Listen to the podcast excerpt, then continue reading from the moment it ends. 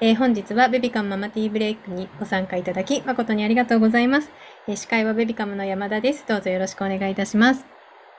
はい、えー、この番組は、え温めながら美しい、美しいのに心地いい、ビューティー下着、オンドミューの提供でお届けします。えー、オンドミューは今月のプレゼントとなっております。ママティーブレイク参加プレゼントになっております。えー、チャットの方にね、えっ、ー、と、ニュース記事、プレゼントのニュース記事を貼っておりますので、ぜひチェックしていただきたいなと思います。こちら番組最後までご参加いただくと、プレゼントに申し込みができるようになっておりますので、皆さん最後までお楽しみください。はい。では、えー、この番組は妊婦さんやママたちが1日1回15分休憩するための番組です。え、皆様ね、お飲み物ご用意いただいておりますでしょうか？わあ、かわいい。ぜひね、できる方はカメラオンにしていただいて、一緒に日々、家事、育児お疲れ様ですの意味を込めて、グッティしていただけると嬉しいです。では、いきますよ、皆さん。あ、ようこさんありがとうございます。では、いきます。グッティー。ああ、一緒にグッティしてくれた。ありがとうございます。わあ、いっぱい。うん。てったんさんも今日も帰りですね。まみさんもありがとうございます。長熊さんもありがとうございます。みゆきさんもありがとうございます。ようこさん、みゆさんもありがとうございます。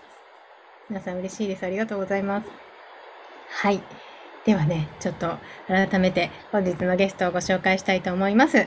えー、本日のゲストは、えー、マタニティフード協会代表の山本和樹さんと、えー、マタニティフード協会で、えーとプロジェクトマネージャーをされつつ、助産師でもあるという林理恵さんに来ていただいております。どうぞよろしくお願いいたします。よろしくお願いします。お願いします。えまずはね、それぞれ自己紹介からお願いできますでしょうか。まずはじゃあ山本さんからお願いします。はい、よろしくお願いします。私は、そうですね、一般社団法人日本マタニティフード協会の代表理事をやっております山本と申します。今はですね、11ヶ月の娘と奥さんと暮らしながらですね、この教会をやってるんですけれども、5日前、1週間前かな、娘が初めてパパって言ってですね、おめでとうございます。ハッピーな毎日を過ごしております。嬉しいですね。嬉しいですね、本当に。はい。で、えっと、私たちはその、マタニティフードマークっていうのを日本中に広めていって、えー、妊産婦さんのですね、食環境をより快適に安心できるように作っていこうという活動させていただいております。よろしくお願いします。よろしくお願いします。はい。では、林さんお願いします。はい。こんにちは。マタニティフード協会の林理恵と申します。マタニティフード協会では、プロジェクトマネージャーをさせていただきつつ、助産師としても仕事をしています。と私も今1歳8ヶ月の娘がいて、日々いろんなことができて、どんどん可愛く思えている毎日です。いいですね。ちょうど皆さんと同じぐらいのお子さんがいらっしゃる、本当にね。本当成長感じますよね、その頃って。昨日できなかったことが今日できるようになったりね。すごいですよね、本当に。うん。え今日はそんなお二人に来ていただいておりますが、ね、ちょっとまずはマタニティフード協会っていうのがね、一体どんなことをされているのかとか、まあ、どういう趣旨でやられてるのかみたいなところをちょっとまず最初にお聞きしたいと思うんですけど、これは山本さんですかね？そうですね、うん、はい、私から簡単に、えー、ご紹介させていただくと、えっ、と、いろんな食品にアレルギー表記とかいろいろついていたり見たことある方の方だと、ロカボマークとか、最近だと低糖質製品についてたりするんですけど、うん、そういったロカボマークとかアレルギー表記のマタニティ版のマタニティフードマークっていうのを協会では開発しました。うん、この上にあるオレンジのやつなんですけど、かわいい。はい、ありがとうございます。ねうんうん、ママさんとお子さんでお皿とスプーンみたいなイメージなんですけど、かわいい。うんうん。ございます。最終的には日本中の対象の食品、飲食店とかで扱われているものとか、小売されている食品すべてにこのマークをつけていくっていうのを目標に活動してまして、うん、どの年代のどの人が見ても、これは、うん、あ妊婦さんが食べていいものだっていうのが分かるような状態を作っていけたらめちゃくちゃいいなっていうのを思ってます。なるほど。はい、いいですね。一目で分かるってことですね。一目で分かるっていうところでですごく課題があるなと思っているのが、やっぱつわりも皆さん全然違うじゃないですか。ねえ、本当ですよね。はい、でその本当に関心ない方からすると、うん。妊娠しただけでそんなに食の好みとか傾向って変わるのかとか、その妊婦さんの食っていうところにこう課題とか悩みがあるっていうのを結構思ってない方が多いなっていうのを思っていて、なんで結構見落とされる部分ではないかと思ってます。確かに確かに。はい、でこういろいろ考えた結果、自分たちで動いていければと思ってやっているようになります。すごい。やっぱりきっかけは奥様の妊娠ですか？あ、そう、えっと、妊娠というか1年ぐらい妊活している中で、それぞれできる努力はしていこうという中で、まあ、食べ物もいろいろこう、都度調べたりしてる中で、うん結構大変だなと思って、一回一回調べるのが。そうですよね。マークがあればもう一目でわかりますもんね。そうなんですよ。うんうんでさっきもちょっと話してましたけど、旦那さんがこう NG なものを買ってっちゃうとか、避けていけるし、うんご友人へのプレゼントとかも結構選びやすくなるし、確かに。小さい頃からこう食育みたいな意味で、うん。自分がそのマタニティの時期になった時に何食べればいいかっていうのも学べるし、すごい価値がある活動かなと思って。まあ、いいですね。はい。ありがとうございます。ね、そんなマタニティフード協会を立ち上げられたという山本さんです。はい。でね、一緒にやられているのが、えっ、と、助産師の林さんなんですけど、で、ちょっと今日はね、林さんにもお話を伺いたいなと思っておりまして、まあ、あの、今大体ね、皆さん妊婦さんから2歳ぐらいまでのママさんたちがね、今日お集まりいただいているのかなと思うので、まあ、産前産後、暑くもなってきましたし、なんか気をつけてこういうの食べるといいよとか、まあ、食材だったり食べ物だったり、何かご紹介いただければと思うんですけど、いかがでしょうか？はい。えっと、妊娠中からまあ産後にかけての食べ物についてなんですけど、ちょっと今日は15分っていう時間が短いので、はいちょっと大まかなところをお話ししたいなと思っておりまして、はい。妊娠中にこれ絶対食べたらいいとか、これ絶対食べちゃダメっていうのは、本当に特にそんなになくって、うん。まあ一番は、その妊婦さんとか産後の方が、まあ自分のライフスタイルの中で、ストレスできるだけ少なく、食生活を送っていただけたらいいかなっていうのが、あの根本にあります。うんうん。で、あもちろんその葉酸がどうとか、鉄がどうとかっていうお話とかは、まあ、皆さん産婦人科とかでもされるかなとは思っていて、まあ、そういった点でもしご質問があればまたいただければ嬉しいなと思っていますう。んうんうん。ね、何か食べ物のことでね、ご質問ある方は、チャットに入れていただければと思いますので、皆さんどうぞよろしくお願いします。はい。そうですね。あとは、まあ、よく言われるのが、なんかそのバランスの良い食事をとってくださいって言われることが多いかなってうん。言われますよね。でバランスの良い食事ってなんだろうってすごい皆さん思うと思うのと、に。うんあとは、なかなかその育児しながらとか、妊娠中の大きいから、大きいお腹をあの抱えて、バランスの良い食事を自分で作るっていうのがなかなか難しいかなと思っていて、うんなんか、その辺は本当に、なんだろう、あんまりストレスなく、大まかに考えていただけたらいいかなと思ってて、うん。本当に主食、エネルギーになるものと、まあ、野菜とタンパク質が取れてれば、まあ、それでもう、もう完璧って思思っていただければ。難しく考えなくていいってことですあ、ね。そうです、そうです。本当に難しく考えなくていいかなっていうのと、なんか毎食毎食ちゃんとしたバランスの取れた食事をとるっていうよりかは、うん。本当に1週間単位とか長い目で、今日はちょっと疲れてるし、なんかもう今日はもう座り的にもうマックが食べたいからもう今日はマック行っちゃおうみたいな感じで、全然もう1週間単位でうん考えていただければいいかなと思っています。ね先ほどまはで何かあの、あれですよ、えっと、コメントにですね、何も食べられなくて起き上がると吐いてし、吐いていました。でも食べ座り気味で食べないと余計に気持ち悪く。で、食べられるものを探そうと食べ物を想像するのですが、想像すると吐いてしまって辛かったです。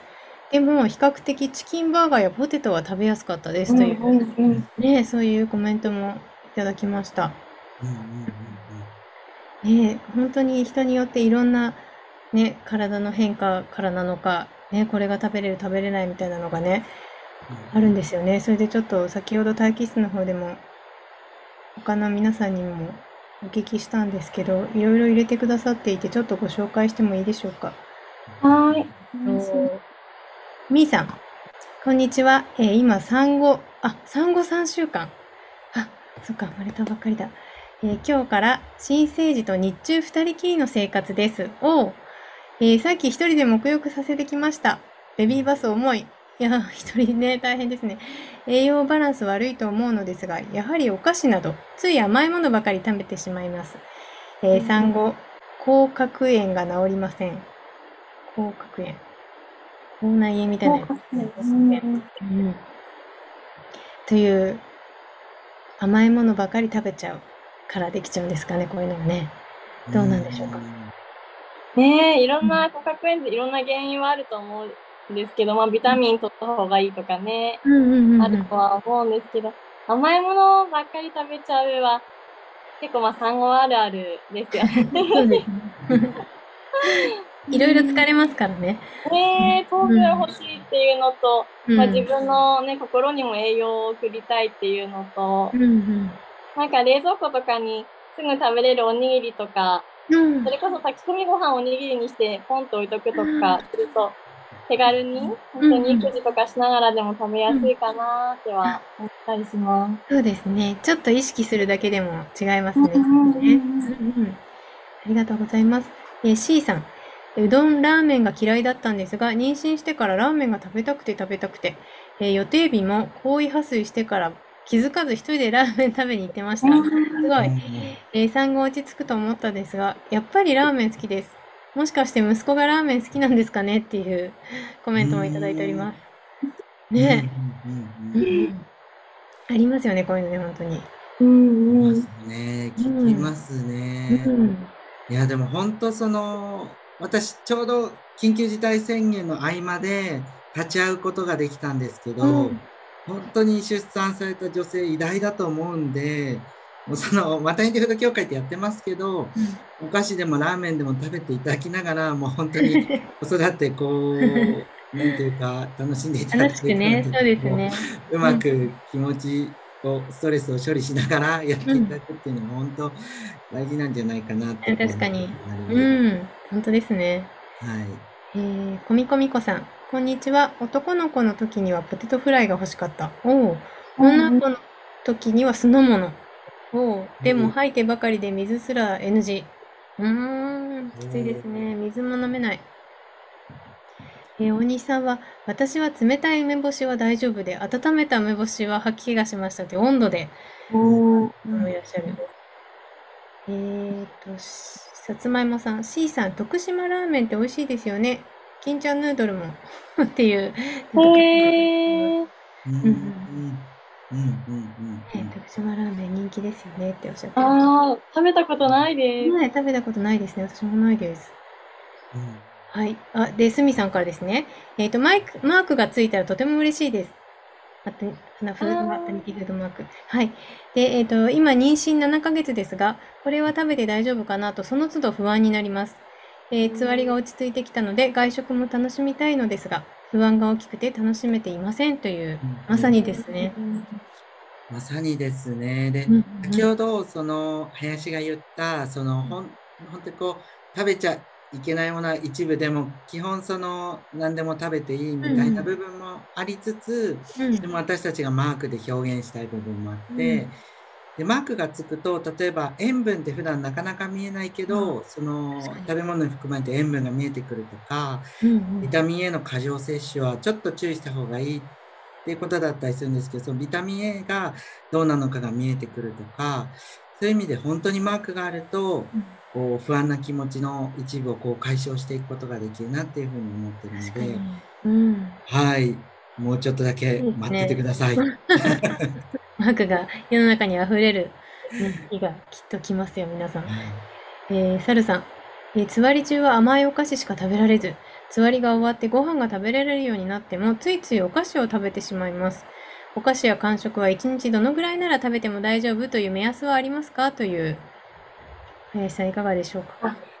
目安はもうこのぐらいまでっていうのは全然なくうんて、なくて、例えば3食全部がおやつとかだと、まあ、ちょっとエネルギー的にも栄養的にもうん。ちょっとそこは直していただきたいなっては思うんですけど、そのご自身の体重と赤ちゃんの体重をちょっと産婦人科とかの妊婦検診で見ていきながら、うんちょっと考えていければいいかなと思います。本当にご飯は、基本ご飯が中心で、おやつとして、あの、甘いものを食べるっていう分には、うん。全然ありだと思っています。あとは、なんか甘いものでもちょっと工夫してドライフルーツにするとか、はいはいそういうはい。風にしていけば、ちょっとは罪悪感なく、ヨーグルトにしてみそうですねるとか、するかな確かにと思います。食べた後にね、後悔しちゃったりするときありますからね。はいはい。えー、ポコさん、味覚の変化も大きかったのですが、口内の不快感が、つわりが治った今もあ治らない。うん味覚の変化も元に戻りません。ご飯は美味しく食べられてますが、食後の不快感が毎日嫌です。私だけなのでしょうか。コロナには今も過去も感染していませんということなんですけど、口の中の不快感みたいなのをおっしゃられる方っていらっしゃいますか？います、います。本当になんか一日何回歯磨きしてるんだろうみたいな方とかも本当にいらっしゃるので、うんうんうんまあ、ご飯食べた後にちょっとお口の中すっきりするようにレモン水飲んでもらうとか、あ歯磨きするとかってすると、少しは効果あるんじゃないかなうんっては個人的に思ってます。はい、ありがとうございます。ちょっとね、試してみていただきたいなと思いうんうんます。で、レモン水とか良さそうですね。うん。えー、ニータさん、授乳しながら聞いている新米ママです。えー私は昔から濃い味が好きなのですが、ママの食事は母乳を通して赤ちゃんの味覚や食の好みに影響してしまうのでしょうか？というご質問です。基本的にはそういったあの科学的根拠的なのはなくって、そうなんですね。ううんんうん。一番はその環境、家庭内の環境、ママが食べてるものを将来的にはそのお子さんも食べることになるので、はい。そういった食の好みが合ってくるとか、遺伝的なものであったりで、うんあの、赤ちゃんに影響してくるかなっては思います。なんか本当に、例えば授乳中にお餅食べちゃダメとか、ケーキ食べちゃダメとか、うんの原因でねね言われたりするんですけど、本当にそういうのはないので、なんか授乳してる方も安心しておやつとか取っていただけたら嬉しいです。はい、ありがとうございます。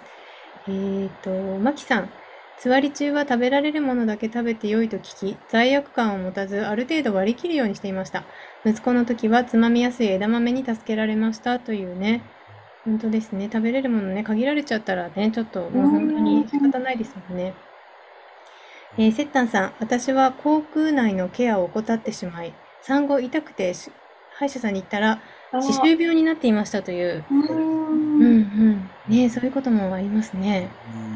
うんうんうん。そうなんですよね。歯周病結構早産とか赤ちゃんへの感染とかっていうリスクもあったり、でね、ちょっとマタニティフードとは違う話なんですけど、はいはいするはい。ので、妊娠中に歯科検診とか歯磨きとかは、ちょっとやっていただけると、後から、うんちゃんと効果が出てくるかなとうん。思います。そうですね。ね、ちょっとなんか気持ち悪くて、歯磨きしにくいなんていう方もうんもしかしたらね、いらっしゃるかもしれないけど、なんかうがいするだけでも、ね、できる範囲でやってた方がいいということですね。うん。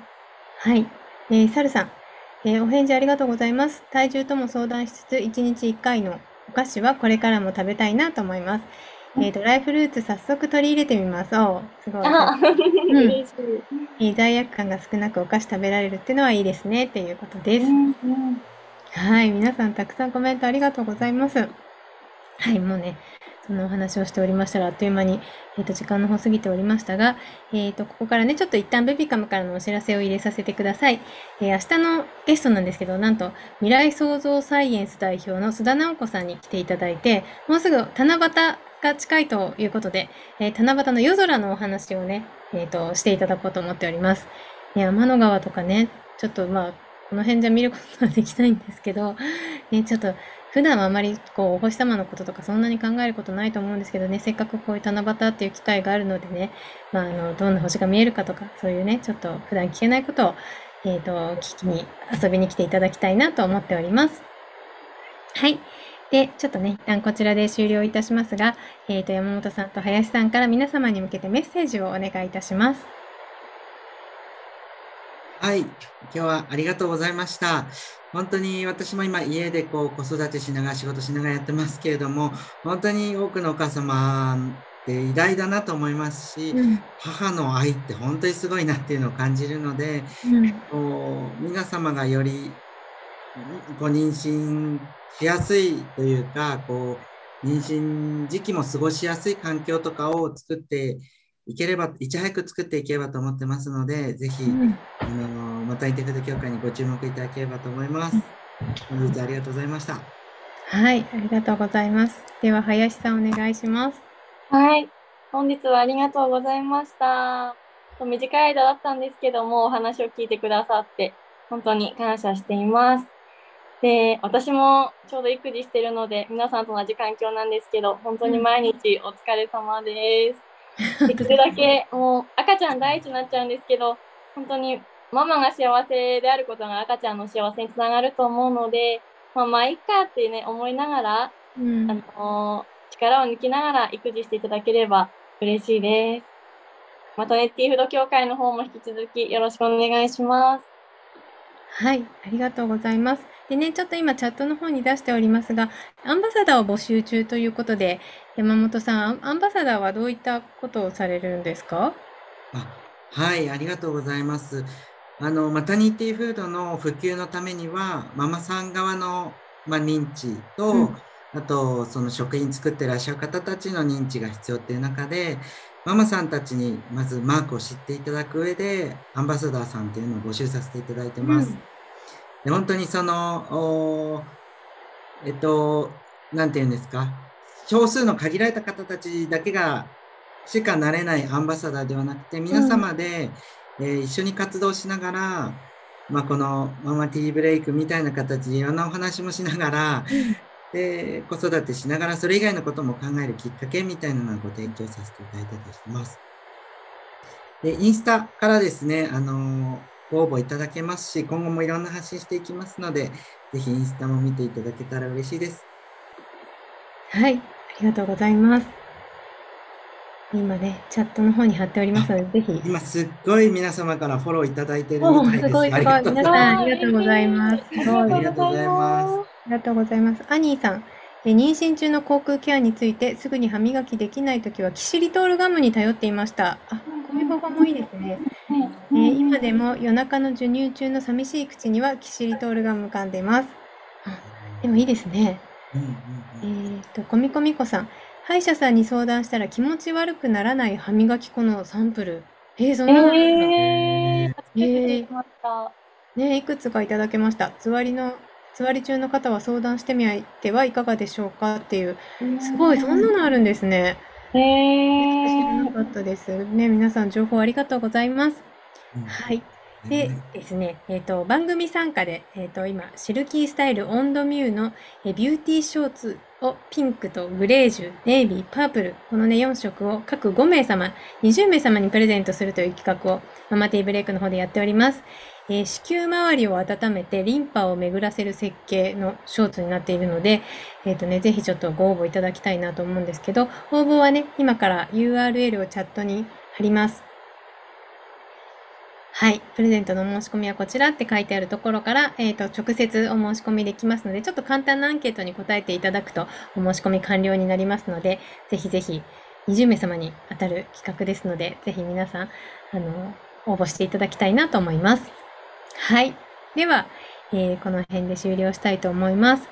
えー、今日も皆さんリフレッシュしていただけましたでしょうか、えー、また明日もリフレッシュしに遊びに来てください。えー、忙しい毎日に心地よい刺激と発見を明日も午後3時からみんなでティータイムしたいと思います。本日もありがとうございました。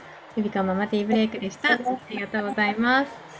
山本さん、林さん、ありがとうございました。ありがとうございました。はい、ありがとうございます。皆さん、ありがとうございました。あ、ゆみさん。かわいい。かわいいですね。かわいい。はい、ありがとうございます。嬉しい。バイバイ。あ、もきさん。